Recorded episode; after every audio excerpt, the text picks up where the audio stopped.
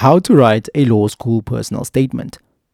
Main things to pay attention to in your law school personal statement. You need to take a personal statement very seriously. The following are a few main things which you must pay attention to. Don't leave it for the last minute. It's an important document, so start writing it well before time. Make sure you're mentioning all the important points about your achievements, experience, and community work. Take care of the mistakes.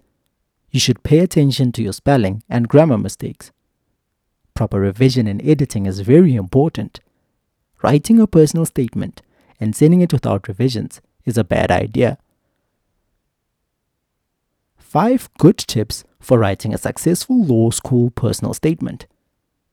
A law school personal statement example can be quite helpful. Read a few personal statement examples before you start writing yours. It's always a good idea to write a draft first. Make the necessary changes and then start writing the personal statement. Start with an interesting incident which can grab the attention of the reader. Keep in mind that you have to leave a long lasting impression on the mind of the reader. Don't write a long personal statement.